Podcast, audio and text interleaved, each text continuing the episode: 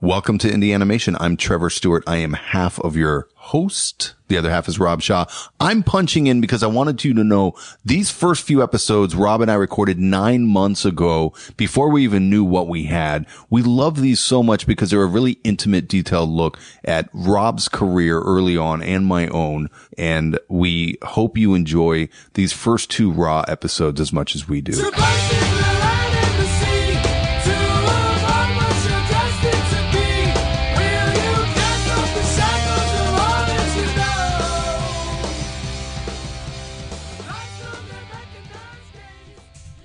We are now officially live.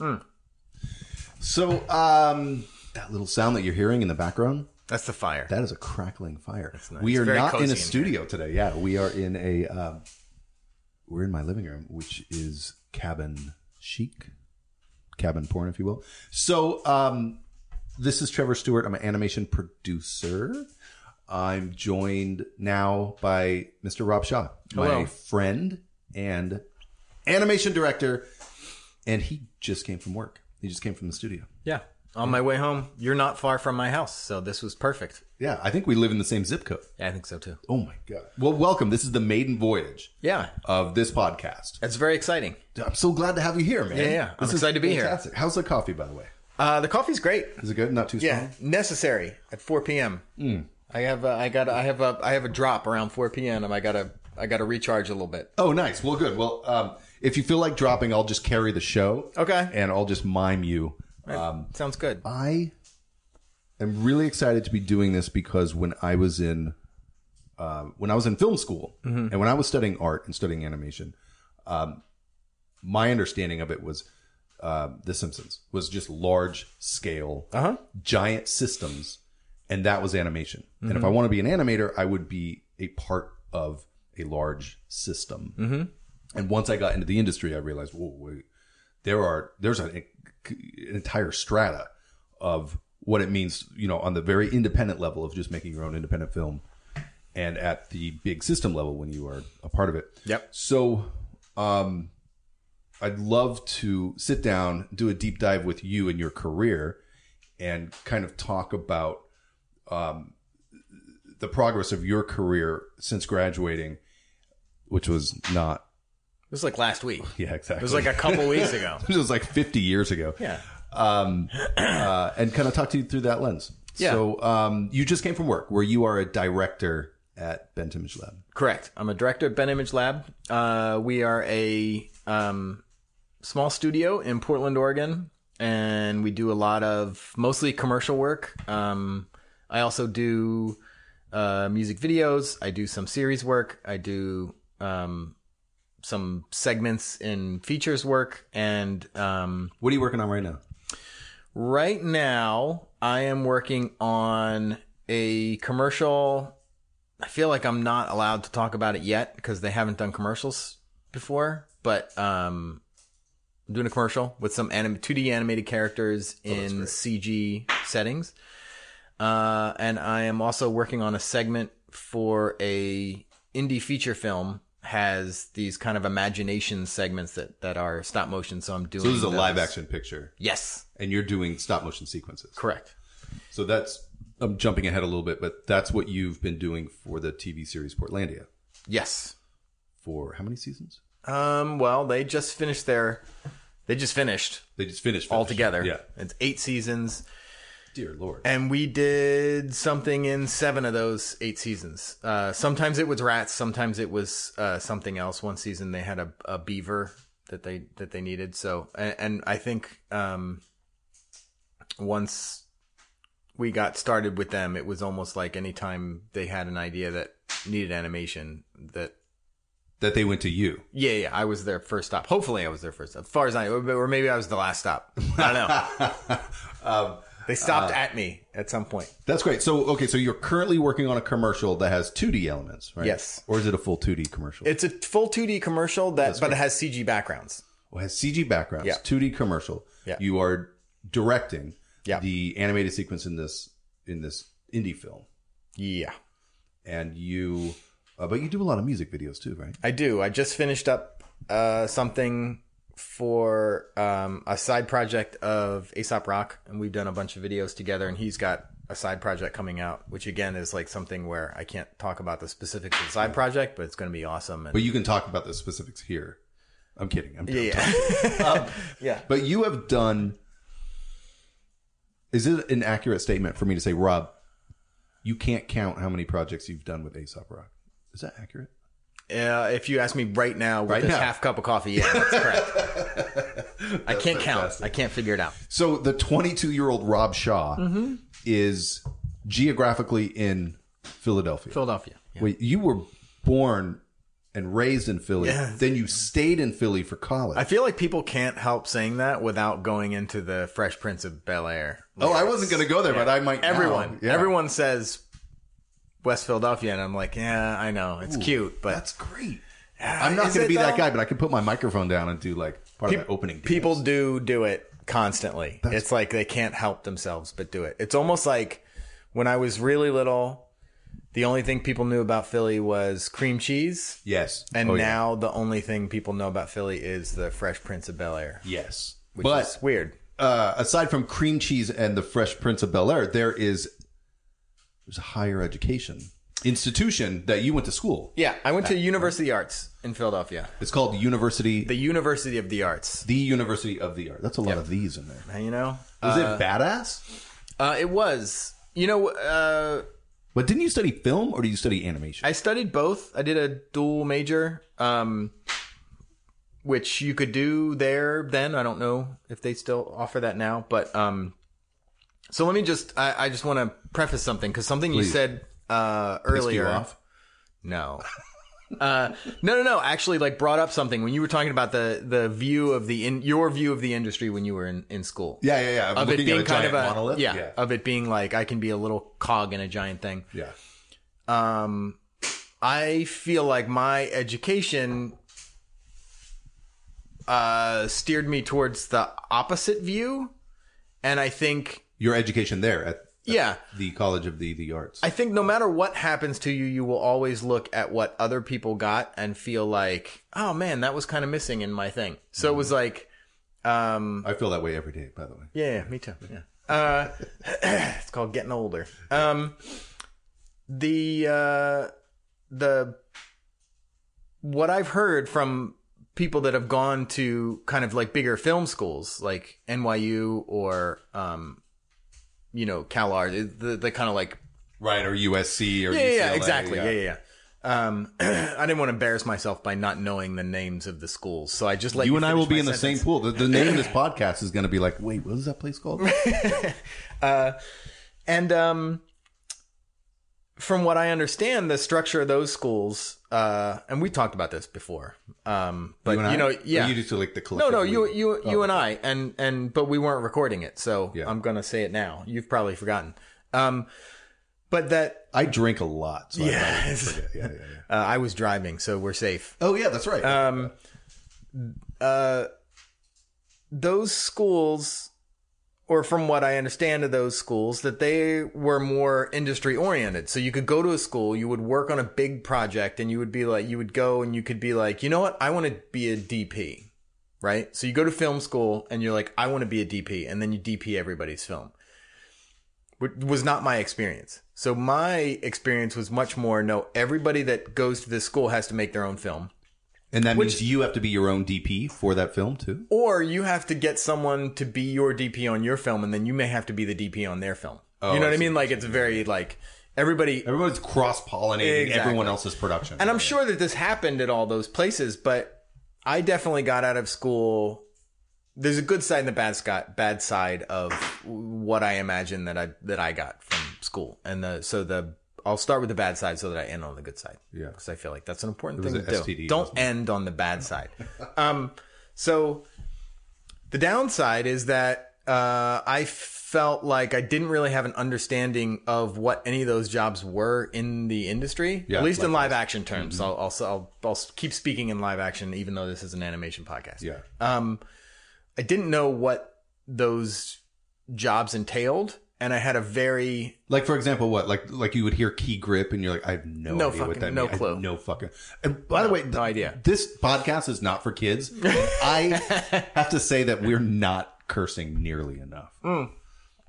it'll happen. It just you know we're Yeah, I don't want to force it, but No, yeah, no. there's no fucking rules. No, no, no. Um, so uh, But you okay? So you were saying there was the the good and the bad that you got out of college. So the bad was was that that I that I I didn't really understand those those roles and the roles that I thought I understood I had a very romantic view of. Like I thought that an editor was someone who got all the footage from this film and then built the film built a out of it. tapestry out Yeah. of it, a collage. Exactly. I didn't. Re- I didn't. Re- you know, I didn't think of it as like, like, like no, you got. Yeah, you got to. You have to like, you have to get this cut the same every day before it ships out, and if something changes, you're fired. yeah, yeah, yeah. Like, uh, so but I, you're referring more in animation. I don't want to rabbit hole too much. no, but, no, no. But, uh, But I mean for live action? I mean too. for live action more than animation, really, because uh, animation, a lot of the roles did hold true to what I thought they were. But uh, so another one would be like I thought like character designer. I thought that you would get a job, you get a job out of school as a character designer. Yeah.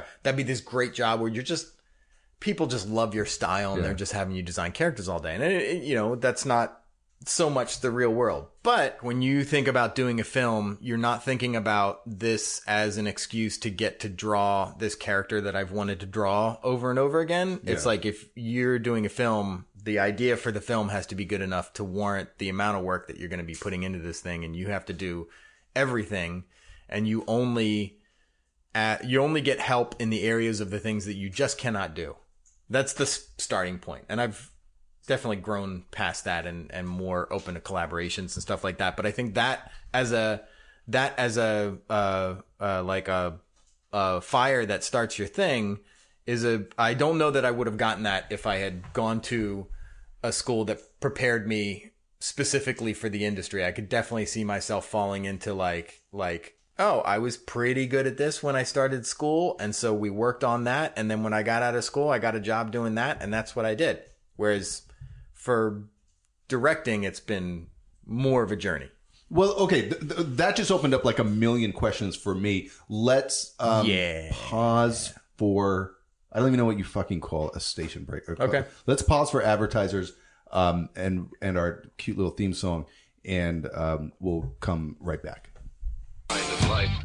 Hey, you're listening to Indie Animation with Trevor and Rob. You know, while you're listening to us banter on, go ahead and click that subscribe button on the app that you're using so you can get all of our episodes the second they drop. Now back to the show. We're back from that sponsor message. I feel like I'm in the 50s. So, um, Rob, If you were in when- the 50s, you would have the sponsor message in your show. Oh, it would be. I'll be like You'd be shaking like- the Jiffy. yeah. the It'd be Jiffy like- muffin mix. Do you remember those? thing. Uh, did you ever watch um, the Howard Stern show when it was like on? There was Howard Stern had some show on like network television. I remember he used to advertise Snapple, and it was always. Oh, felt- would he really? It felt really weird and sad like to pick me. it up and be like, Yeah, he'd be like, "Oh, Snapple's really delicious. I love it's Snapple's great." Uh, Howard And he would have like women in bikinis coming out with Snapple, and he'd be like, "Oh, look at that. That's great, huh? That's really." I, I think Howard Stern is a is an amazing like communicator. And when you watch that movie that he made about his life, he was very stilted and stiff, and something happened, and he suddenly relaxed, and he was just being himself. Mm-hmm. And that's when he found success as a disc jockey or whatever. Yeah. Um, that's the value I take from Howard Stern, but the. I feel like he can be kind of mean sometimes. I feel like You Howard I'm saying? He's Stern. kind of mean spirited. I'm like, oh, Howard Stern is something that works for you or it doesn't. And I have lots of friends that love love the show, have like are on whatever he is, Sirius or XM or whatever. sure. The whatever. non-terrestrial. Yeah. But like, We're non-terrestrial. oh look at that. Dude, Hey, Um but it's not it, it's not my thing. It's always been weird to me that it, it's, not your like I'm not either. into it. No. well, see, for me, I'm I'm naturally, I can tend to get negative pretty easily, and especially as a producer, I'm not Mister Good News. I'm Yeah. Mister Bad News. Every second, everybody's asking for something. I'm like, no, Yeah. no, you can't. No, no, no, no, no, no. So I think I need to be. I draw energy more from like, from like positive, you know, people and positive kind of like experiences. Sure. And I feel like Howard Stern can be kind of mean spirited, and I can already be mean spirited. So I'm like, oh no, it's like it's like dark matter, man. Mm-hmm. Yeah, it's yeah, gonna like it's too much. Um, okay, so speaking of mean spiritedness, Yes, I'm here. that's a complete lie. But um, so my question is, you, I want to, I want to use the term unpack. I want to unpack what you had talked about before the break, saying that you acquired this indie discipline Mm-hmm. and this do it yourself. Um, a couple, I think I already. So let me just cut you off there, real quick. please, quick. please, please. Is just that I think I already had that uh, to a certain extent. I think that's what drew me into this whole thing. Were thing. you making stuff before college? I was, but it was it was I didn't have very many good tools. So like I was but you didn't because none of us did. Because Yeah, we were- college we- was the '90s, and would you have you had So my friend and I had that we had figured out how to uh, start the, the exact amount of time that you needed to start and stop the record button on the video camera to get the to fewest get frames, frames possible. Yeah, somewhere between eight and twelve frames. Exactly, yes, dude, yeah. did the same Yeah. goddamn. So that's where that's that that was my my start into There's GI animation. Joes and stuff on carpet. It was clay on paper, and then I did these weird like I did a lot of 2D stuff where I uh, I um, sandwiched the stuff in uh, contact paper. Oh, I don't yeah, know why sure, I felt yeah. like I needed to make it permanent, but I would make like animation cycles and basically kind of it was almost like a like a video game where I'm like you know doing a running cycle and but it was Wait, you would like iron them together in contact paper, so it was like No, no, no, no, no. I'm, no, no, no. I'm saying like the background would be on contact paper, and then the character would be on contact paper, and I would cut it out and then like just replace it. It was just like they're t- they were not good, but they were part of the thing, and I think like that whole, um, you know, like the music scene that I was into and stuff. All of that was very much, um, you, you like fostered that that the DIY was the thing and Wait, but let me rabbit hole. What was the music scene? What was the music scene like in the '90s in Philadelphia? uh it was well my scene was like the your scene, yes, what I mean. punk what is your hardcore scene Yeah, in Philly. it wasn't Um, country music. No, it wasn't country music. uh, it was like a punk hardcore scene that um, that I was really into, that I had friends that were into, and then and a lot of the stuff that we drew off of was the DC punk hardcore scene of like you know Dischord Fugazi type stuff. When you say DC, you're talking about like Washington D.C. Yeah, yeah, yeah. Like like just people doing like on the steps of the, of the Capitol. Like I don't know that they jamming were on the out. steps of the Capitol, but uh, DC have a big scene. I'm okay. Let me just explain. have you really heard you've heard of Fugazi, right? I've heard of Fugazi. Okay, full a- disclosure. yeah. I grew up in Beaverton, which is in the valley of Portland. So when you think of like most people are like Portland, Yeah. what? And then it's like I'm not even from Portland. I'm from Beaverton. Yeah, I'm yeah. like the the, the, the, the the teenagers would sneak out with their parents' gun and shoot stop signs for fun. right. Right, right. And yeah. So anyway, no, I've I've led Different an scene. incredibly sheltered life. Yeah. Well, I don't know if it's sheltered. It's a different. It's a whole different thing. I've been there. Yeah, I've yeah. Seen, now, I've I mean, well, I went to on there. college in San Francisco and yeah. moved into a really rough neighborhood and, And got I- the education of a lifetime. Yeah. But prior to that moment, Yeah.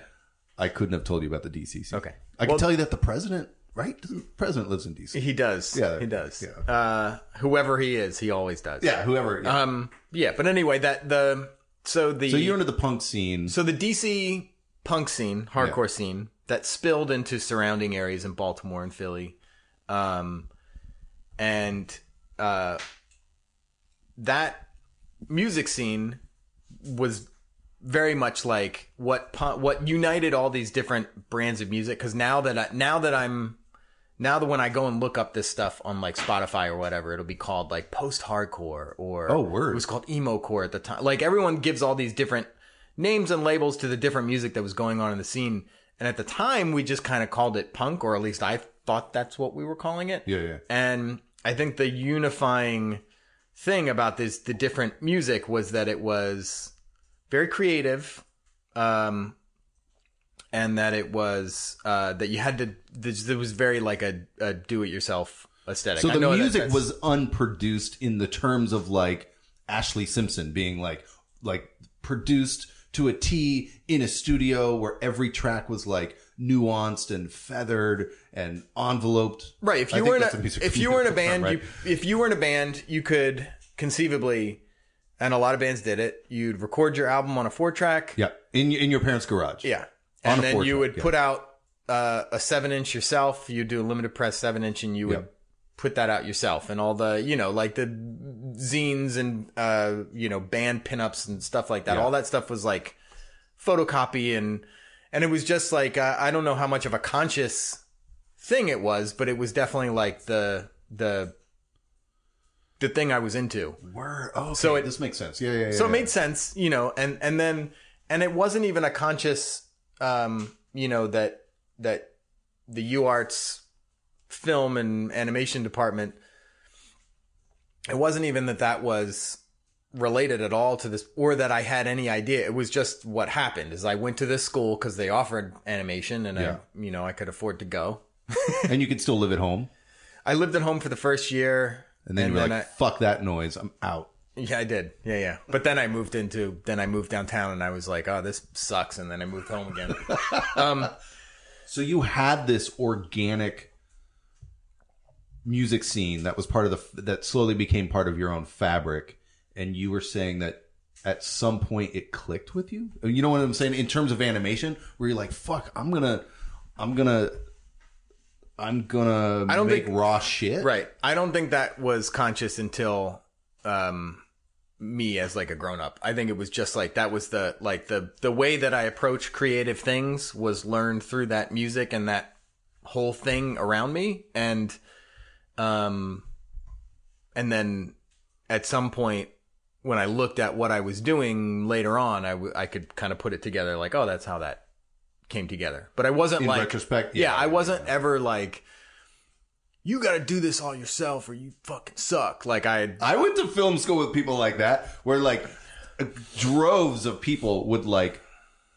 I'm I'm exaggerating, but I'm kind of not. I might I might be mixing up my memories a little bit. But I remember in my when I went to film school, there were dudes like who would their films were Reservoir Dogs. They would just like make movies with guys wearing suits, kicking out the back of a van with a gun in their hand, right. and then they would come to school dressed like like fucking Mr. Pink, dude. I- Yeah, yeah. I was like, oh my god, I can't do this. Anyway, Yeah, yeah, yeah. but they would preach about, well, this is how you make a film, or this is the only way.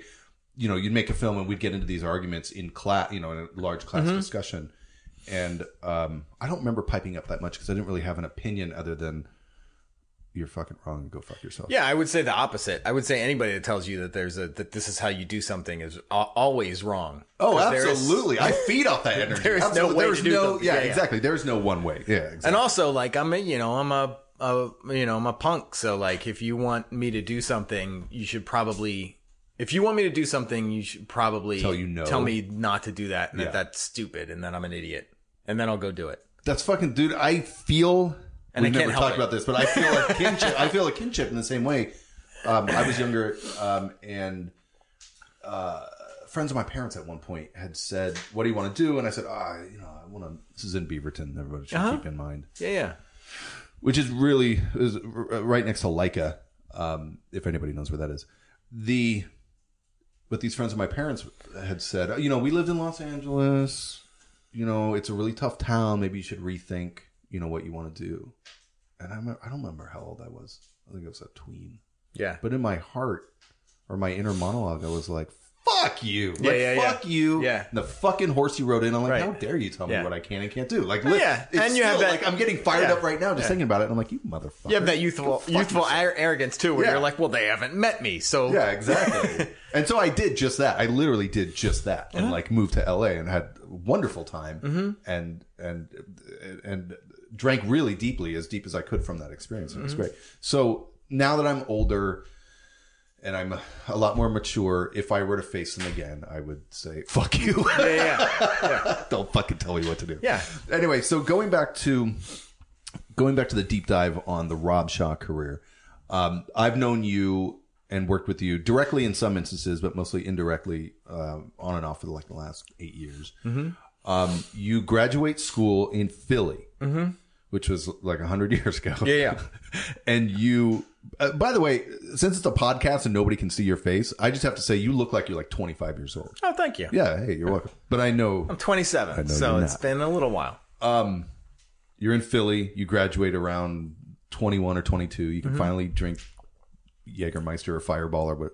Okay, quick question. Yeah. What the fuck were people drinking? And what do people drink in Philly? And what were they drinking when when you were in college? Very important question. Uh, everybody was drinking uh, 40s since I was in high school to Oh, malt liquor? yeah, yeah, yeah. Like the oh, oldie. oh, Yeah, yeah, old E. yeah. Oh, really? Yeah, it was like uh, You know, actually, what's funny is like actually as an adult, I didn't spend much of my adult years in Philly. So when I hang out with my friends now, they do they drink nice beers. They, they, like do. they, they drink more quality stuff. But Not like, the IPA like we have out here. No, no, no. Nobody drinks that shit outside of Portland. no, no, no. Well, I love it, by the way. I, I think I'm people- not knocking it, especially if they I- want to sponsor this show. I yeah, love yeah. I it. I think people drink it uh, in other places as as a uh, once in a while, but nobody drinks it as the everyday beer the way that it's drink Drank here. drank drinking drunken here. so it's like Coors banquet beer. Yeah. that's what like what we have. Yeah. It's like We only when, drink- like you're you're having a quinceanera or In. Philly, they drink uh, uh, Yuengling, which is like is it's like a lager, I think. But anyway, that's what people drink. so okay, so you were you were drinking forties in. I didn't drink very much, but people did but drink. you don't drink that much now. I don't drink that much now, but I drank even less then. Okay, so yeah, I drink for the two of us. That's Okay, so uh, so you're 21, 22. You're kind of you're not finishing your Mickey's Big Mouth. You're in Philly, Mm-hmm. and then you're like, oh fuck, I, I, I gotta get a job. Did you do any internships No. when you were in school? I did not do any. no, because what the fuck is in Philly? There's not the like Not a lot. or the Stupid Buddy or not a lot in. Philly. There's I'm sure, and and again, there's been a, it's you know it's it's it's been a while, so maybe there's more stuff sprouted up now. But Yeah. it was kind of like so. I got out of school, and my initial plan was I'm going to go to graduate school. I'm going to be a Oh, no kidding. professor. Oh my god, you were That's giving up that easy. Well, what I wanted to do was make films in my basement. So that was the the most logical way to subsidize that was like I'll become a teacher. And uh, Yeah, and yeah, a, a lot of Wait, but let me back. Let me Yeah. let me hold hold you for a second. And industry you- didn't- but industry- why? Why the fuck go right into academia because and not into the industry? because uh I'm asking the hard hitting. yeah, yeah no it's good it's fine i didn't like there wasn't anything that was very inspiring about what was happening in the industry and i didn't see a place in the industry where i could go and be in charge and that's what i want to do You So didn't want to be a cog. i didn't want to be a cog and i definitely didn't want to be a cog in the american animation system which doesn't allow for a lot of animation Wait, but what the fuck was happening when you graduated? Like Fievel Goes West? Like no the- no no no i'm not that old Fievel? come on uh, no i tried out for the simpsons was What does that pla- mean? You tested in? I You, like, tested- sent a. They didn't have email back then. You like mailed in. So I'll tell you what it meant. so I had a friend who, so I had a friend who did do an internship at The Simpsons, turned it into a job. Uh, I was Film Roman. at Film Roman. Yeah. Okay. Uh, I was out of school, um, working on my kung fu feature at the time, and a- a- and just hadn't was undecided. I applied for grad school. Uh, um, a long spiteful story is I did not get in to the grad school of my choice, and then the next year they reached out to me and said uh, they were interested. Was I still interested? But I'm a spiteful, vengeful person, so I said no. But were they going to pay for it? No, no, no. No one's gonna. I'm gonna pay for it. There's no. No one's ever offered to pay for anything. They have. They had a. They had a thirty-two thousand dollar deficit. They're like, oh wait, wait, let's go back through last No, I- year's I- applicants and. I think that there was like political stuff that happened, and I think it it may have been there may have been a certain number of slots that were in that graduate program that were for for animators, and the other slots were for other disciplines to come into an animation program.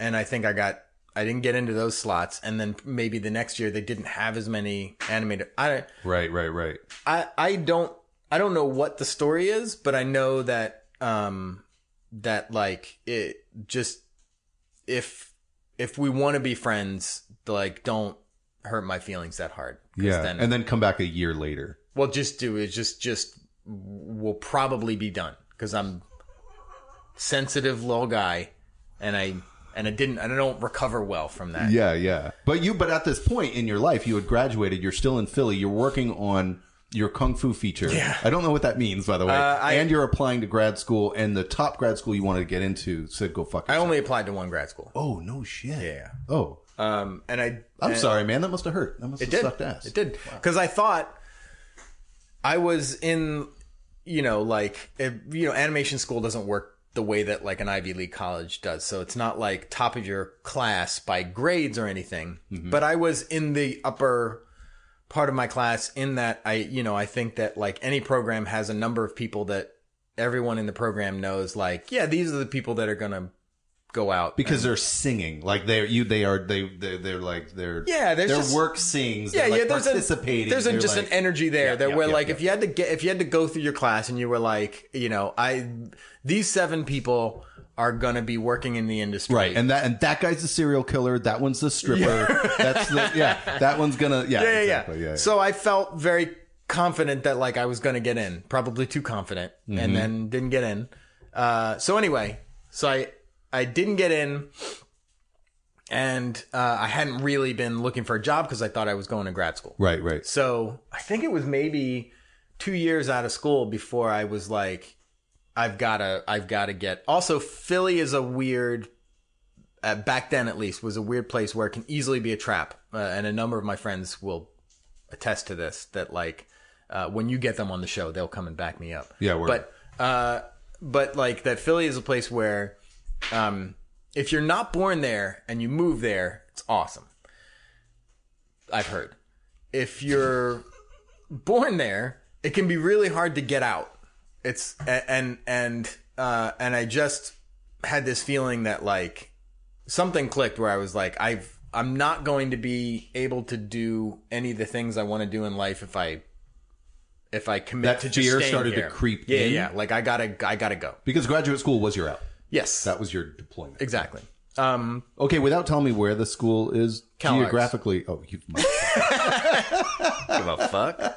um, but it was Cal Arts it was No Cal Arts. shit. Yeah, it was Cal all right Arts. Cal Arts students if you're listening It was Cal Arts, but it was Cal drink Arts. deeply motherfuckers It was Cal Arts experimental master's program. It was the experimental animation. It was Yeah. the master's program, and I have friends that went there, and they're great, and they're doing great, and they know whatever. I don't hold any will, uh, But are they- ill, ill will against Cal Arts? There was one person who who Right, but no, got in are my they way. directing? You don't have to name their names, but are they? Do they have a career like you have a career now as a director? Some of them, Oh, that's good. yeah, yeah.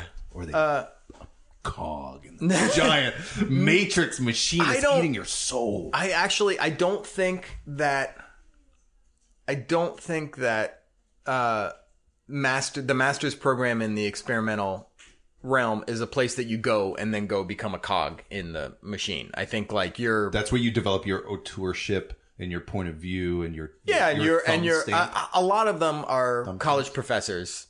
Several of them are indie filmmakers. Like the- it's if they're not like it's it's not. A, I I don't think it's a place where you go and then you're either working.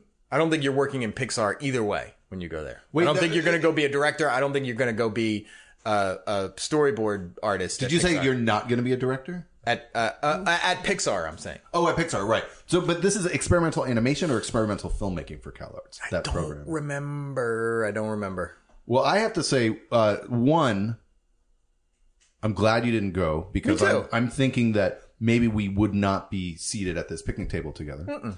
Um, you're a brilliant director, and I can say that because I've I've had a front row seat to the last eight years of your career. And then number two, uh, we're going to take another break for the sponsors to hawk their shit Perfect. My mind is light. Hey, it's Trevor again from Indie Animation with Trevor and Rob. Uh, I'm drinking Coppola red table wine right now. I'm not an expert in wine and I'm also not an expert in podcast hosting. You know who is? Pippa.io. That's P-I-P-P-A dot I-O. Pippa is our host. They're the ones who have taken our podcast from my living room and blasted it out to the world for you to listen to right now. If you would like to have your own podcast, go to pippa.io and sign up with their team. They are fucking geniuses. The last thing I want is more competition to compete with my voice and my ego, but they are amazing. Pippa.io is the only hosting service that we use and I highly recommend them. Now back to the show. Okay, so I want to do some more deep diving here and put myself in your shoes because the Rob Shaw that I know is one hell of a director. And I've worked with a lot of animation directors. Um, I was very thankful to um, wake up every morning at uh, and meet Henry Selick uh, at eight thirty in the morning every day for a full year to have um, high level meetings on Coraline, and that was it was amazing. So uh, having a front row seat to a lot of these really huge animation directors, um, and then working with you, I have to say you're one hell of a director. so Thank I'm you. super. You're welcome, man. and I'm, that. I'm I'm just curious about your lineage and the decisions that you made that got you in this industry because I hold you in very high regard. Not only because you're a nice guy and you listen to me as a, producer. yeah. You listen to me when we work on projects together and you don't hate me for being a den mother. Um, but your work is fucking sick. Your work is fucking amazing. So, okay. So getting all that, getting all the brown nosing out of the way. Yeah. We are I love the brown. back nosing. in the 90s. Yeah. You must have graduated in like 98 from, from Seven, college, think. 97. Yeah. So you, And then 99, I move out here. So there's two years in between when I get out and then when I come out here. what? You moved to Portland? Yeah, yeah. So let Wait, me okay, tell you so about tell that. me about this. Okay, but you you applied to Cal Arts. They said uh, it's not you, it's me. Yeah. And then and you were working on a kung fu feature. Yeah. You were writing it. You were like I- at a typewriter. friend of mine and I went to. We used to go to the flea market, uh, the Tacony Palmyra flea market every weekend, like 7 a.m. And one weekend we bought uh, a really nice Super 8 camera, Super 8 camera, Way. and I found a shop in town, a camera shop in town that had Kodachrome for 10 bucks and then development for 10 bucks. And so I did the math and I Wait, was how like, many feet for ten bucks? not that much, right? Like just a reel. It's like minutes. a, a, a reel is about two and a half minutes. I yeah. think. Okay. Yeah. Yeah. Um, ten bucks. God, it's a steal. Yeah. A- So like twenty bucks for two and a half minutes of film, and uh, and I knew my ratio was high because even back then the way that I shot, I used to we I had a I had a uh, my camera had a trigger, and I would call action before hitting the trigger. Like that's yeah, to keep my ratio high. Smart. so uh so uh yeah so we decided i was like we could make a feature which just here's a big this is a great lesson that i would like to to give to uh to any um budding filmmakers don't make a movie because you can. That's a terrible idea. Ooh, what does that mean? What do you What do you mean by that? Don't make a movie just because you can. have a movie that you need to make and then make that. But don't make don't have the opportunity to make a movie and make a movie because you have the opportunity. Whether it's because you have camera camera gear at mm-hmm. you have access to and you're like I can make a feature. I should have come up with a great feature and then made it. And what happened instead was I have uh I have a lot of friends and I have this camera and film so I'm going to make a feature i- i- in reverse. Like I'm gonna write a feature to to go ahead and make a feature. Everything was rushed, and it was a pretty terrible Oh, so movie. before you had the idea, you looked around and said, "Well, fuck, I got the resources." Yeah. that's what you're saying. It's Yeah, like, yeah, yeah. Just because the resources are there, don't just go hit the record button. Right. Like start with the idea, and and let that be the passion play. yeah, and, then go out and find the fucking. And it sounds and and it, and it's you know it sounds very stereotypical, but as someone who who that's it's the one thing that I made that I like that I never finished, and that like like how long are we talking, dude? how long did I make? I, I No, shot I mean, it. like running time. Like how much? Oh, I made I made enough for I, I shot enough for for an hour and a half feature. It was scripted to be an hour and a half. yeah. Wait, are you kidding me? Where is this thing? Uh, so I lost all the footage in a, a friend's. I stored it in a friend's attic in North Portland, and their house got robbed, and they stole this box of Super 8 footage.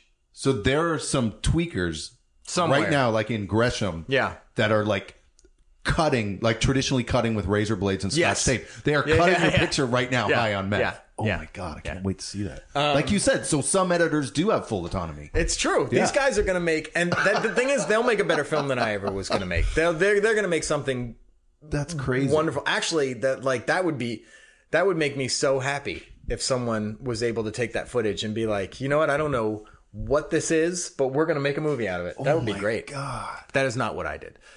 But anyway, so I made this. So I so I did this thing. that is that's crazy. By the way, so you spent your entire two years. So post graduation at I spent a year doing this thing. the the I always forget the name of your school. the University of the Arts. The University of the Arts. It's also called UArts. UArts, they That's call short. Yeah, yeah. So uh, you spent a year after UArts making this feature. Yes. You also spent that year applying to grad school.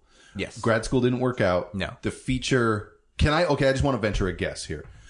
Um, the feature. You the feature didn't get finished because you ended up losing interest in you stopped putting energy into finishing the picture. Um, I You know what I'm saying? Versus like getting into a car accident and you're like suddenly like ah I can't. Oh yeah, yeah, no, yeah, no. It, it, it it fizzled out. Although if I hadn't lost the footage, I would definitely have finished it because I don't. Later, yeah, I don't leave yeah, anything yeah, unfinished. But Yeah. but it was like it was it was definitely uh the closer I got to disappointment with the product, the wor- the harder it got to kind of work through. Really? Like, were you getting your rushes or whatever, whatever the indie version of rushes are? When you get that footage back, you were looking at it and you were disappointed. No, the footage was awesome. It was when I started cutting it. That Oh. when I when I started cutting things together and and I was like, "Oh, this is not uh this is this is a terrible terribly written film." Kidding. But what, what about, I'm what about the acting and all that sort of thing? Were, were you acting would have been actors? okay. Were you drawing no, no, no. It was, performance was my your friends? No, it was my friends. So no, it wasn't. It was uh And this is live action picture. yes. Yeah.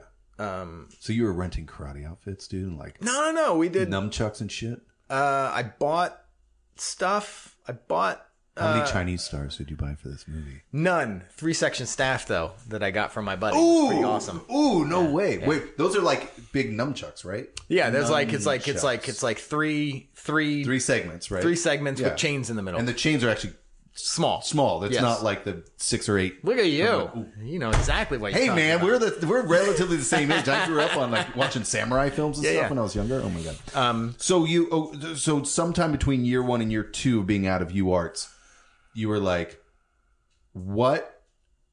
Where can I move that's on the same fucking latitude no. or whatever Let me tell as you. Philly? Let me tell you And what you're like, happened. oh, it's fucking Portland. So this is another good. This is another good lesson for people in school. People and people will tell you this, and then you won't believe it when you're in school. But then it's absolutely true, which is that like when Put you're- down the bong, kids. Here Yeah, comes yeah, some motherfucking wisdom. So the people that you are meeting in school, some of those people are going to be the people that you work with for the rest of your life. That's the maybe the most important thing that you get out of school I agree with that. is Steve. you make those connections, and because of where you are in life when you make those connections, they are more solid than the connections that you make later in life. you feel a connection to the people you went to school with that feels more permanent than people that you meet on the job. Yeah. So uh, I had a couple friends that I went to school with who uh, one of them went to Film Roman working on The Simpsons. One of them um, worked at uh, Celebrity Deathmatch at MTV in New York. oh, in New York, right, right. Uh, and then um, that friend, they they started the PJs in Portland at Will Vinton Studios. This is the Eddie Murphy TV series yes. that's produced by Fox, I don't remember who it was produced by. FX, or I don't know if FX.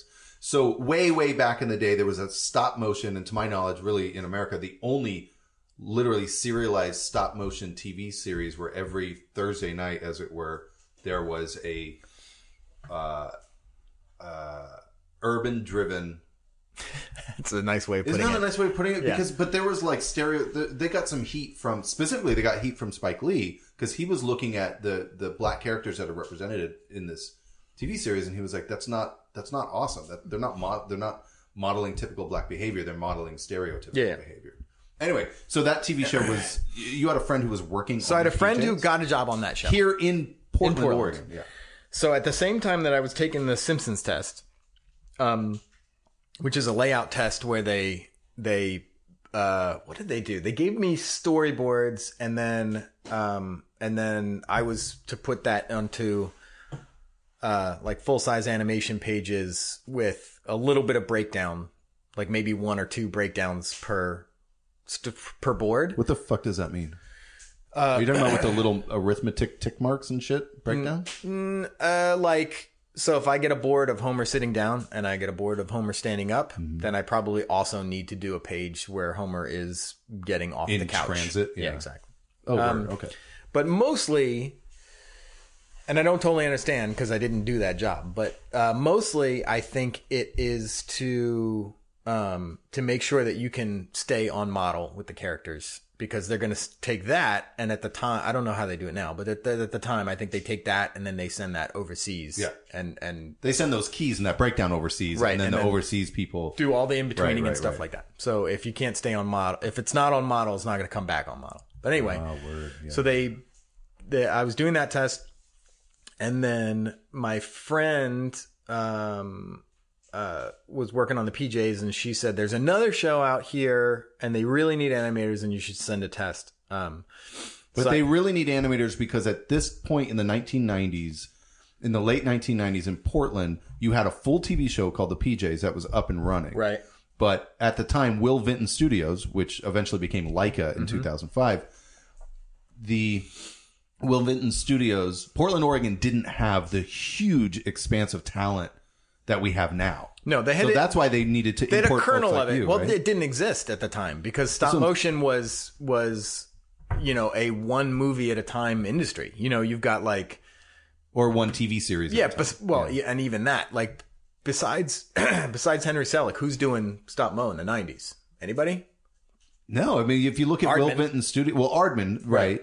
But in the like, Will Vinton Studios was really the only consistent. But then, I mean, once you peel back and look at commercials, it's a different thing. Shit, that's a but that That's is a totally a it's a different satellite thing. But yes, in terms of features, And yeah. Will Vinton, when they when they did the PJs, they're pulling from all that. So like all those commercial studios Mm-hmm. are losing their animators. You know, right, and they're to- losing their camera operators, Yeah. their animators, their, like their Will motion Vinton, control. Vinton, Vinton Studios is getting everybody, and then Right. once Vil, and then and then they have to do. Then they also have this other show, so they go from no shows to two shows at the same time. yeah, right, right. So anyway, so I, that's how I got the chance for that. And basically, at the end of the day, it became kind of a choice between move to LA and do this job that you don't particularly enjoy for a show that you love, which is The which would have been for The Simpsons. Yeah. that's if you because you tested into The Simpsons around the same time when your colleague was like, "Dude, come to Portland." yes, But you didn't. exact same time. But they didn't. But they didn't. Uh, uh, you didn't pass the test. no, I passed the test. You did pass the test. Yeah, but it but it was a passing the test meant that um You got to go to a face to face interview or something. No, no, no. I, I, I think they would have brought me on as a very like junior person, and I would layout, have yeah. probably had to prove myself there. Wait a minute, but but we're talking about two different things because The Simpsons, is fucking two D. Right. The the TV show I think you're talking about is fucking Gary and Mike. Yeah, yeah, yeah. Right. That ain't fucking two D No. by any stretch of the imagination. That's stop motion. So you're telling me that your education at U Arts taught you how to test into The Simpsons at a two D level as an animator, I was- and also how to animate stop motion I was. characters. Are you I fucking was kidding me? No, I was pretty much a 2D animator when I got out of Really? UArts. No shit. Um, stop motion was something that I loved, but I didn't do much of. And honestly, I sucked. And honestly, they wouldn't have given me the job if they hadn't been really desperate to fill seats. like I, Thanks, Will. yeah, I saw my, I saw my test, and it's not good, not good. But But your test was you had to fly to Portland, do a test in person that's shot on 35 millimeter film or 16 frame lunchbox. uh, when I did the test, it was just a lunchbox. It was a lunchbox, yeah, yeah. or maybe they had 30 frames at that time, or 90 frames at, in the late 90s. Anyway, um, so did you fly to Portland and tested, and then you went back to Philly and thought, "Fuck, well, okay, I'm either gonna go hang out with Homer, Yeah. or you're gonna go to Portland and hang out in the the punk scene in Portland." Well, so the the choice really was like to me it came down to the job. And it was like I don't know anything about this show, but if I go and do stop motion, I get to animate all day. Yeah, If I go yeah, yeah. and do 2D, then I'm redrawing somebody's storyboards on model, which is not I'm not I wasn't so good at 2D that that was like effortless. Like that was hard. Yeah. And kind of scary. Yeah, Um that sounds horrible, by the way. yeah, but it, I but I think if you're really good at it, it's not. If you're really good at it, it's rewarding, and you're and you're putting you're adding your acting on top of someone's storyboards. That sounds great. That's a nice way to look at it. Yeah, But my, uh, for me, the struggle was would have just been like keeping it exactly on model, and and I bet that eventually I would have it would have become second nature, but that would have been a long journey. And and stop motion's really fun, and it like it was exciting for that. And Portland is about it's like the polar opposite of Philly. So Philly's an angry yeah, city where people wanted to fight me all the time yeah. and Portland was like this like happy Everybody was happy. And now you want to fight everybody. Like here. I took, like I had this story when I came out for the weekend. I went to this, um, I went to this uh, record store. Do you remember Ozone on? Uh, it was on Burnside.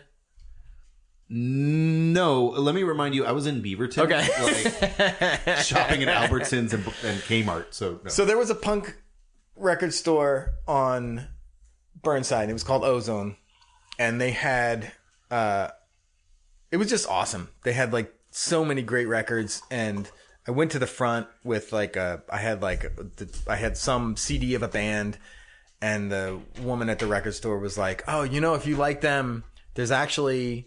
We have vinyl of this other record that's one of the guys from the band. Some something really helpful. She said something really helpful, and it like blew my mind because my version of that was my like record store in Philly that I would go to where the guy, if I brought the record up, the guy would like shame me because I was listening, yeah, like yeah. listening to this fucking poser band, like, like you know what I mean? Like it was like the, it was so, it was such a.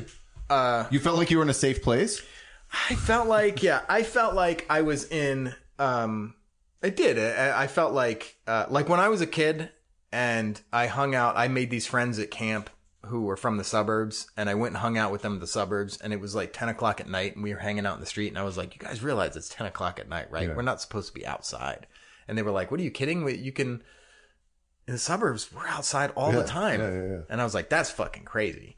Because in Philly, if you were out that late at night, that meant you were probably up to no good. Or you could get robbed. Well, that's what I'm saying. People, like- th- right, like, it- other people yeah. might be up to no good. Yeah. and um, Not to say that, yeah, you were up to no good, but you you're you're, you're, you're exposing yourself. You're vulnerable to Yeah. people who are like, well, fuck, sun's down. It's time. It's growing time up for me to come yeah. alive. Yeah, growing up, there was just a, there was just a feeling that like after a certain hour, there were less people on the street, and once there were less people on the street, you probably don't want to be on the street, uh, Yeah. at least by yourself. Yeah, yeah. And um You don't want to give anybody a reason to prey on you. and uh But you didn't feel that way in Portland. No, you, I you were like, wow, this feeling. is this is great. Yeah. and and and you weren't judged when you were in the record store. right, Um, you uh, after spending uh, two years post school, you were animating on a television series, Mm-hmm. Right. That that was airing on UPN. yeah, UPN, right? Yeah, yeah, yeah. I UPN think it was ended up merging with somebody else and became Warner Brothers TV or I don't know, something like that. But UPN, I don't know, I don't know what they became. UPN was great, dude. They had the, the I can't remember the Well, they had um I'm pretty sure UPN I'm pretty sure UPN had um uh Home Movies, which is like one of my all-time favorite TV shows. I'm pretty sure it started. I remember no Brandy is the show that I remember. Yeah, I don't I didn't watch Brandy. It's funny because UPN was uh, it was on San Vicente Boulevard uh, in in in California, and at that time, I think I was delivering screenplays out of Beverly Hills, out of uh, Tapestry Films. Um, and I remember just like looking at the UPN building. It wasn't even like a building; it was like a. But the the UPN logo, it was, definitely wasn't a shack, but there was there was a logo somewhere, and I remember just like looking at it dreamily from my '94 Honda Civic. Uh-huh. Oh, UPN. Okay. You come here, you test in, Mm-hmm. you test, and then you go back to Philly and you wait? Yeah, and I kind of held off both. Uh, I I I Because both said come. And you well no like, no. So I think what happened was, uh, um, I think Simpsons called and was like, "Yeah, this test looks good enough. Uh, if you want to come work on the show," and then I said, uh, I said, "Yeah, let me confirm in like a minute." and minute." you talked like Krusty the Crow. Yeah, Clown? yeah, yeah. and then I then I called. I think I I pressured Vinton to like like hey, uh, I would rather choose you guys, but I need to I need to know soon. And I and for once in my life that worked. Yeah. But you knew in, in your heart, you were like, yeah, hey, I'd rather choose you guys. Yeah, You it weren't just- like playing a fucking game of like, No, no, hey, no, I'm gonna every- pit these bastards against each other and like see what I get. I did, I did not feel confident that that would work out for me. I pretty I was I felt pretty sure that like if that like uh Simpsons was could take me or leave me. You know what I mean? Like they Simpsons is not hurt, was not hurting for like getting people to be interested. But in working on why fucking? I mean, I know you went into the record store and stuff, and you had a good experience. But what?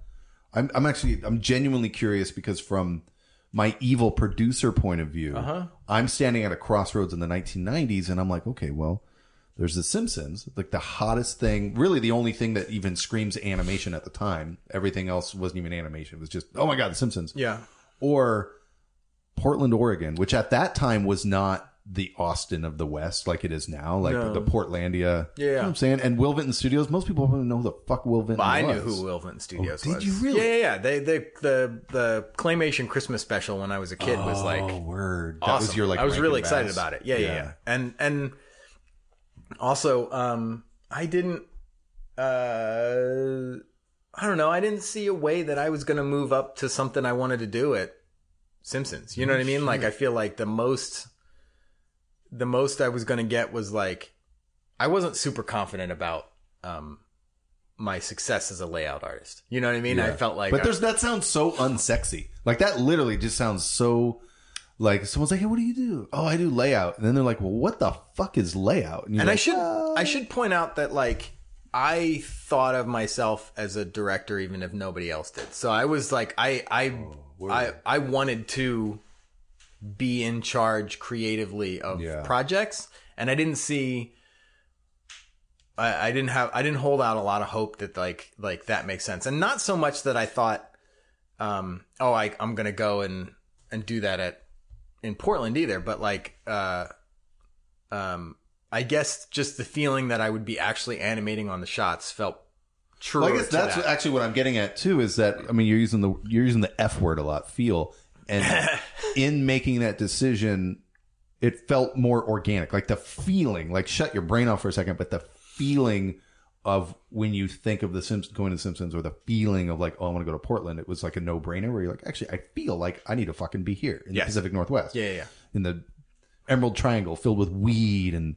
The streets are paved with IPA and whatever. I don't know. Yeah. I don't know what the fuck was happening. Downtown used to smell like beer. That's the thing. Is like they Oh, had from that the Harry Yeah, yeah, the. Henry Weinhard. Yeah, it smelled like I was saltine crackers. I was like, dude. yeah. what is that smell? And but your was like, studio oh, was that's right there. Yeah. It's not like now where uh, Laika's headquarters um, was on Pettygrove in Northwest Portland. So when you were being courted by Laika, like uh, you know, especially on on Coraline, we would reach out to animators and different crew members from literally all over the world. Um, but our headquarters, when you Googled us or whatever, said you know Portland. Ooh, Portland. Yeah. Then they would fly here. They would get here, and our 150,000 square foot soundstage was in Hillsboro. Yeah, yeah, yeah. Oh, everybody came out there and they were like, "This is the land of slow living and fast food." And I was like, "Yeah, dude. Sorry, guys." Yeah. Anyway, anyway, so you guys were, um, uh, it did smell like beer because you Yeah. guys were right there. You were actually downtown. Yeah. which is which is badass. So, um, you called Will Yeah. or whoever your hiring manager was. You said, um, uh, "Let me know. I'd rather go with you guys." They eventually gave you an offer, and you came out as an animate, not even as an animation assistant or somebody in scheduling or some sort of No, no, no. As an animator, yeah. You were a full on. We did a week of training. Uh, so they, so they, they had us come out and and we trained with the grabbers on PJ puppets. Uh, Mm-hmm. and I think really it was like, it was like, hey, some of these new people need to smooth this out a little bit before they're going to be TV ready. and yeah, yeah. so, um, so we did a week of training and then I was on the show. Well, okay. Let me ask you a question. I don't know who the your animation supervisor was at that time, but as a producer, and I know that uh, doing animated television, you have to sprint. Like you, in terms of like, you don't have a lot of time. Yeah, yeah. To animate your character. Yeah. So, do you can you actually create an animation style, a specific way of animating those characters, or is Panic really what's dictating the animation style? Do you know what I'm saying? Because you don't have a lot of fucking time. You're like, like you gave that instance of like, well, if, if you had some boards where Homer's sitting down and Homer's standing up, you have to interpolate that Yeah. that activity from from going from sitting, you know, seated to standing uh, in the same way with stop motion, if that was your shot for the day and your director came by and was like, all right, you need to animate this character standing up. By the way, we need this by the end of the day. Can you still breathe in a particular animation style? Or is it just like, get the fucking thing done? And the animation aesthetic is really the result of just like, you get what you get. Uh, I think somewhere in between. Yeah. And I think also Did you have a style? Did the animation? I think that I tried to follow "Hey"? the show style, but that wasn't until I got further into it. So I think when you first start, you just suck. So like you're not actually slow. Usually, when you suck as an animator, usually you're pretty fast. Really? Because Because, you're, not drawing a yeah, you don't have a you don't have your you don't have the the the eye to to slow down and and really nuance that. Were you animating background characters and shit like that? No, I was Right, animating main characters. You were. Yeah, it was just like And uh, you didn't get fired? no, they couldn't have. They couldn't fire me. Yeah, it was. Listen up, kids. Go me. find a job. No, Yeah, I think exactly. I think I got okay quickly. I don't think I got great quickly, but I think I got okay quickly. And but then the problem was like I got okay and I started to slow down and I, and and had then once I got better, I had to learn to like how to be fast and good. yeah, what to let go of, what was important and um Well, let me ask you: when you began to slow down, yeah. who was on your ass, the producer or the director? The the um the series director. So we had episode directors Yeah. Uh, but I had the series director take me aside and be like, "So here's a list of the quotas, and you have what's your guess on who has the the lowest quota or the lowest numbers?" And uh, and I guess somebody else. He was like, "Eh." he- No, it's Rob Shaw. no shit. Yeah. How how did you how did you uh, accept that information emotionally? You know what I'm saying? Like when you got home that I night, mean, it was I was stressed. did you have fear or did you feel like ah fuck I could yeah fuck yeah there's room for improvement I could do this. yeah, yeah, yeah. And I felt like the end of the day, if they just want me to go fast and the shots, if the I can do whatever they need to do. So if they need me to go You faster, felt confident in that yeah, that yeah. you had those you had that skill set or you had those gears you could shift into. Yeah, and that That's great. And and also that like maybe they would be okay with a lower quality if my numbers went up. Right. And so But you didn't have any touch bases after that where they were like, you know, Rob, you tried, but like you just you met no, actually, a, he was a pretty great. Um, he was a pretty great guy, and he. Do you want to name drop who it is, or you Uh, want to keep it a secret? No, no, this, this was Bly- Bleiman. I mean, anybody who knows Gary and Mike and then looks up who's the series director is going to see. Wait, it's- so this it's is David? Bleiman. Yeah. Oh, that's great. and um, he. Uh, So he was directing at the time, and now he's been producing for the last. Yeah, he was directing Forever. the I, and I, I hope I'm getting the the title right, but I think he was like the series director. So they would have like each episode would have a director, Yeah. and then the whole series would have like a director. Uh, Eric Vigna was a producer. David was Right. the director, right, right. and I think This is season one. this was Or season two. Season two, I think, but season one and two were kind of just half seasons, so it was almost like just one season altogether. Wait, but wait, wait. Does that mean? This is another hard hitting question. Uh-huh. Does that mean you were animating with Travis Knight, the CEO of Laika slash I director? was. He was on my show. So let me tell you this show. Wait, let me so tell you you were this- hanging out? You were like smoking marijuana joints? I you were wasn't. taking pot with Travis Knight? I wasn't. You heard it first, kids. Yeah. So listen, so so let me tell you who this the that that this episode where my numbers went down, where David took me aside. This was this was my this was who I was on with. I was on with um with uh, Brad Schiff No. Oh, so Brad was animating. Mm-hmm. Yeah. and Travis Knight and uh, Scott Phelps and maybe Bartek came on for a little while. Anyway, I was. What about, were you, was Sue animating too? Not no, she didn't animate on game, and and I was outclassed. But so the, the, my point is that like these were all very like high level, high achieving animators, Yeah. and like so it wasn't a good episode to be the worst on. Why? Because the chasm was just that much wider? yeah, yeah, totally. It was just like, and like all these guys were also they were good and they were also really fast. And um, Yeah, even Tra- I mean, Tra- it, it, Travis was the PJs. Gary Mike was was Travis's second show. Yes. because he started as a PA, and my old boss Mary Sandell recognized his talent Mm-hmm. and was like, "Ah, fuck it, let's give him a shot or two. And then a shot or two turned into full scenes and Yeah. that sort of thing. Okay, and he his style um or at least at the, the the what i knew as his style at the time was was this almost like when when when people when stop motion was in a in in a place where it was going very pose to pose. Yeah, uh tv stop mo at least. Um travis's style was to was to once your increments got so small switch from ones to twos and never stop moving right? So like there were a couple that wasn't just travis. I should i should i should but that's point that something he embraced, and that he even as a novice was very good at. Because uh, I'm just gonna. He wasn't a novice by the time I worked with him. He was much. He had more experience than I did by the time I worked with him. But it was still only like fucking like two years from Yeah, the yeah, moment yeah. he started. Okay, but I'm just gonna fucking say this because Travis is, you know, his father's a, a, a billionaire, and you know, Travis obviously is, you know, his family has wealth, and I hear this all the time. Even when I when I first started at Laika, like Jesus, what is this? 2018? Yeah. Oh my god, it's like 12 years ago.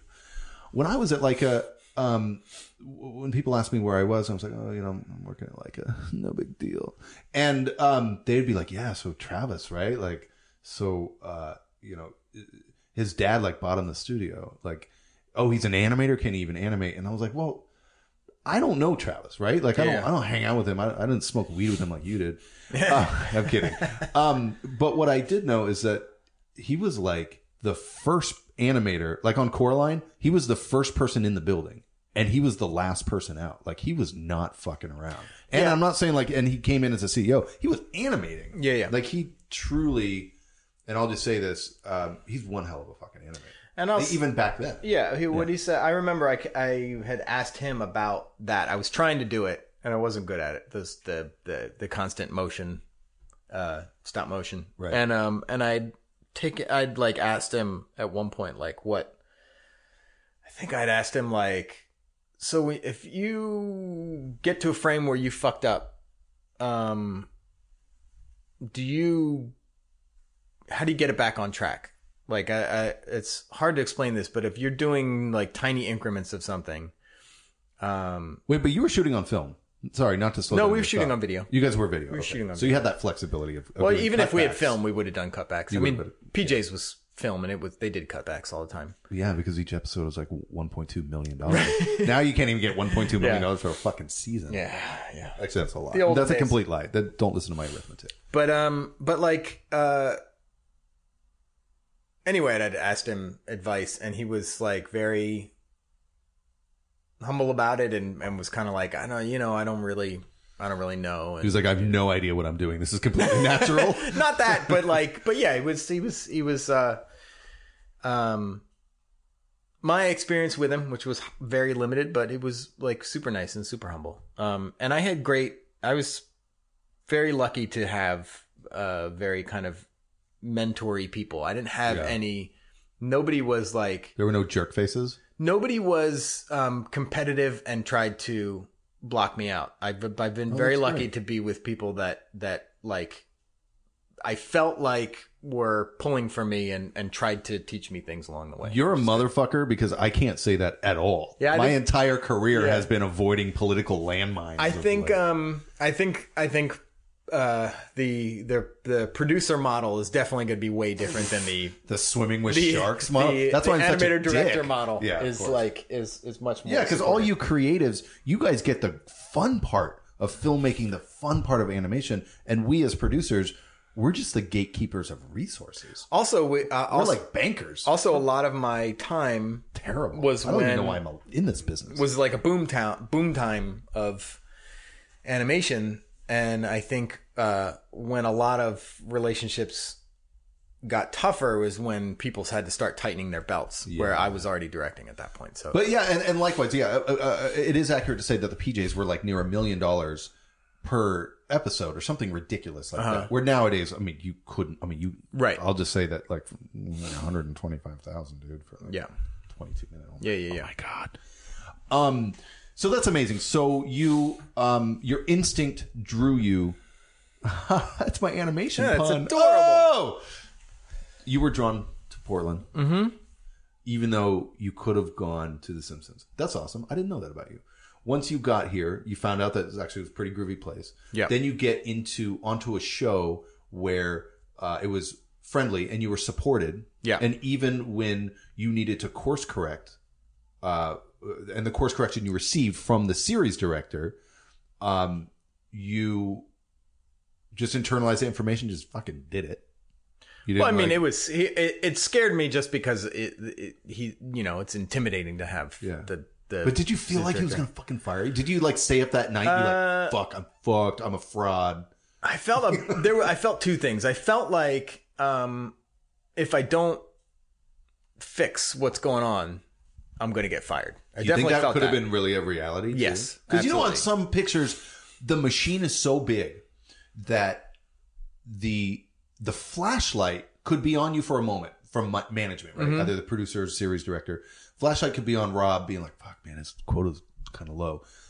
But then, if the machine is big enough, they get distracted by other problems. So nobody ever actually revisits that initial conversation. Do you know what I'm saying? Did you ever feel like the, the, the machine was big enough where you could have actually not on slid through? not on that show. I know exactly what you're talking about, but I but I think on that show, and especially because it was because it was David. It wasn't like it wasn't the director of just one of the episodes. It wasn't Yeah. like But they wouldn't have a fucking dog in the fight anyway. Right. Like a It was- episode director. Yeah. it was like the it- he was he was the series director and he was directing my episode. I should put that out so there he too. had he really had skin in the game. Yeah, yeah, and and and and actually, so the other thing that I felt um, was that I felt really like he cared because he took the time to Yeah. try to correct me instead of just being instead of just firing me, and that that meant a lot to me and, and made me feel like I gotta I really need to take this seriously and I gotta fix this. You know, that's I, I'm glad that you're bringing that up, and anybody who's listening should know that David Bleiman right now is in Hollywood.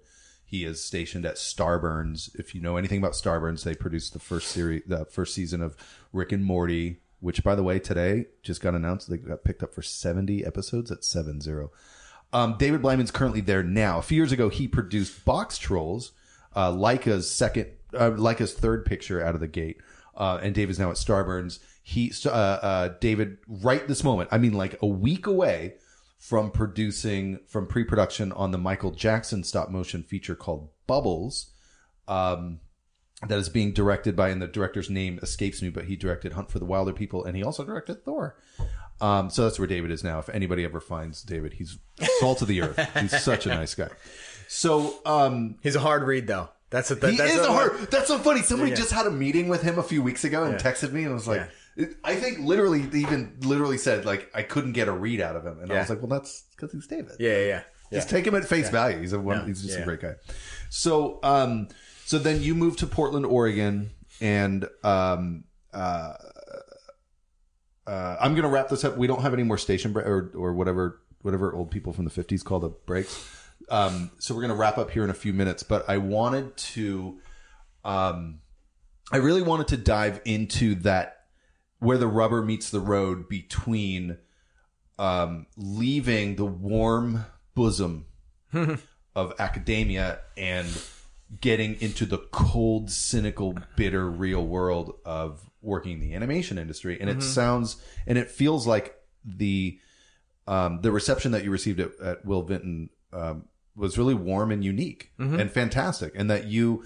Um, I don't want to use the word struggle because I don't know what if you were struggling. I don't know how you were paying your bills between school and, and work, but it feels like um, it feels like you really lucked out that you made you absolutely made the right decision. Yeah. You could have gone to L.A., but you went to Portland instead, and now you're here. And it's stop motion- seventy five years, Yeah. and you're still here. And I and I and the thing is, is that I've gone. You know, I direct um, a lot of CG and 2D stuff. It's not like I. Uh, it's not like I've primarily directed stop motion in in any sense. But you're directing live action too as part of your gig. yeah, yeah, Right. yeah. You got the whole kit and caboodle. The whole bag, the whole ball of wax. But stop motion is still definitely like the my my love and my heart of hearts.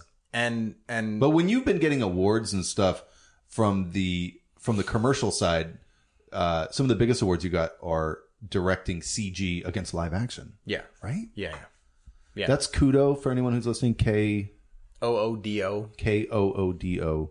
It's like the Geico version of phones in Canada. Um, so that's fantastic. So I, uh, uh, so to recap, you went from Philly to Portland. You've been here. It's not accurate to say that you've been here ever since because I know for a fact that you worked in San Francisco mm-hmm. on another stop motion TV series called The Phantom Investigators Yeah. and that was a was Henry Selick involved in that by any no. stretch? Well, he it was the same shooting stage that they shot Monkeybone on. But not Skellington, not where they shot Nightmare Before Christmas. I don't know. I don't. I don't know. I know that we found part of Whoopi Goldberg's rubber wig on the Is that- shooting is that stage. I somewhere I still have it. Wait, what do you like- mean you have it? You took it? I took it. Well, it was gonna. It was. Uh, it was on the floor. Bring it. Well, that's hilarious. Well, I think um, we have uh, uh, we have many more of these podcasts to go. This is going to be centered on the animation industry, um, uh, and really aiming at not only just for the listeners, but for us. What we're going to kind of peel through um, for this first season is really talking about where the rubber meets the road and talking about that synapse, um, not only between academia and the real world, but also the um, the synapse between uh, indie auteur animation versus that big cog. So those are two really big themes. Um, for all you college students listening out there, this podcast really is for you guys. Um, I want to be able to curse because it represents my true self. Um, but I also just want to uh, be able to share the information with you guys that uh, I didn't fucking have when I was in school. I didn't know, just like Rob was saying, like you didn't know what the fuck a key grip was, or Yeah. I didn't know any of that shit either. And I'm on set. I won't go into it now because we're gonna wrap this up. But like, I've made so many mistakes, embarrassing, cringeworthy. Like I'll be showering and like the memory will come back and I'll go, ah, I'll make an audible sound. Yeah, yeah, I'm yeah. like, oh my god, Yeah. I could have fucking avoided. I could have totally Yeah. avoided if if I had a podcast way back in the eighties. And also, I think like there's that would be nice to see that there's multiple roads to the place, and I think that that's something that I, uh, that I think is like valuable in the different people that I've met and talked to in the industry. That like people come from all different. I mean, it's not just all different walks of life, Yeah. but like all different um, plans. People had all these different plans, Sure, and then they absolutely. converge or they manifest in different ways. And I think that that's that's something that would be really fun to explore is like how different people got here Word. and and and maybe that helps helps you know when you're in school to see like hey maybe I'm not this person that got here but this other person did this thing and got here and that that kind of like you know that that kind of like represents my path a little bit better Yeah, I you know I mean I couldn't agree more and I feel like when I interface with some recent college grads and um I feel I feel like I'm being judged by them sometimes like when I'll talk about certain points in my career and that maybe uh, they'll look at me as if like well how come you couldn't do that how come you don't have an academy award right Yeah, now yeah. at 40 years old Yeah. and I could be, you know, emotionally inside like my teenage boy starts crying. um, but the road is long, and I, what I found because I worked in live action right out of college. Right? Mm-hmm. Actually, in this is a, I'll tell this story later, but I lied.